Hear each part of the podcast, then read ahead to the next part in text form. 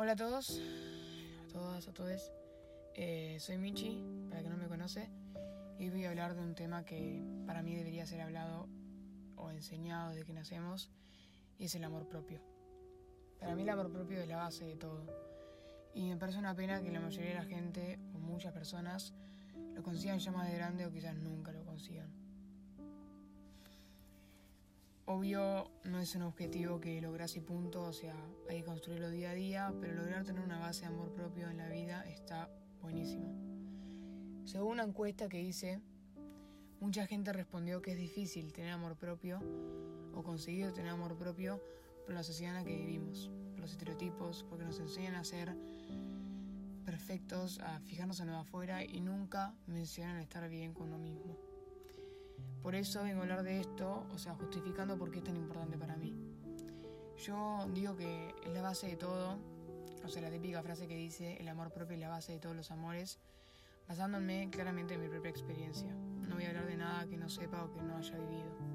Toda mi vida, hasta el 2018 más o menos, o sea, hasta que tuve 16 años, no tuve amor propio. No me gustaba mi persona ni física ni personalmente. Cuando tenía tan poco amor propio que no podía aceptar que alguien gustara de mí, que alguien me quisiera. Era como que pensaba, ¿por qué me querés? ¿Por qué te parezco linda si no lo soy? Y para no darle bola a todo lo que pasaba dentro de mi cabeza y todo el odio que me tenía, hacía lo que todos hacían. Y sin darme cuenta terminaba siendo manejada por otros. No tenía el suficiente amor propio o coraje para enfrentar y animarme a decir, no me gusta hacer esto. Y también al no tener amor propio, me daba miedo ser diferente. Y todo esto llevó a que no podía tener muchas relaciones interpersonales. Me acuerdo mi, mi primera relación afectiva, entre comillas, en el 2016. Y lo pongo entre comillas porque no llegó a nada. O sea, lo corté todo, lo terminé. Porque no podía creer que le gustaba a alguien, que alguien quería estar conmigo. Y con esto digo que creo mucho en la frase que dice, hasta que vos no te ames, nadie te va a amar. Vas a aceptar que, que te aman, te vas a negar. Puedes tener bandas, relaciones afectivas, pero nunca vas a terminar de aceptar que la otra persona te ama. Te pueden decir te amo todos los días, que están enamorados de vos, lo que sea, pero no lo vas a aceptar porque vas a sentir que no mereces el amor que alguien te puede dar o que alguien te puede tener.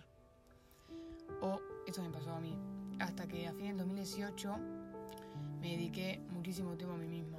Traté de no darle mucha bola al internet, al que dirán, los estereotipos, a lo de afuera, y me dediqué, o sea, le presté atención a las cosas que me hacían bien a mí y a las cosas que no me hacían tan bien. Con esto descubrí demasiadas cosas, cosas que tenía guardadas, nuevos gustos, cosas que pensaban que eran de una manera y terminaron siendo de otra. Y gracias a este tiempo que me dediqué, conseguí tener como una base de amor propio. Aunque, eh, obvio que los típicos bajones siguen estando, porque bueno, son parte de la vida y hay que aprender a equilibrarlos. Pero nada se compara con poder levantarse y decir, hoy me veo linda, hoy me veo lindo. Pero ojo, o sea, tener amor propio es amarse, sí, conocer y disfrutar las virtudes que tenemos, pero también es aceptar las cosas malas y no dejar que nos tiren abajo. Yo como dije antes, digo que tengo amor propio y me hace muy bien tenerlo. O sea, me acepto tal cual soy y como me acepto, soy o trato de ser lo más transparente posible y no tener caretas. Y a veces cuando hacen las típicas preguntas de, no sé, decir tres cosas buenas tuyas o tres cosas malas tuyas, a mí me salen al toque y noto como la mayoría les recuesta, o a muchos les recuesta, más que nada la parte de cosas buenas. Y posta mi alta bronca, o sea, me pone mal que la gente no se conozca tanto como para responderlas. Y también me da bronca que no me salga a decir ningún consejo en concreto más que dedicar tiempo a vos mismo. Pero aunque siga pensando, no se me va a ocurrir porque no hay un manual de amor propio. Es muy difícil, casi imposible, que un manual o una persona logre que otra persona tenga amor propio. Es como un proceso demasiado íntimo, personal y diferente para cada uno. Capaz algunos piensen que es mucho más fácil cuando, no sé, uno es lindo, según la sociedad, o cuando halagan seguido.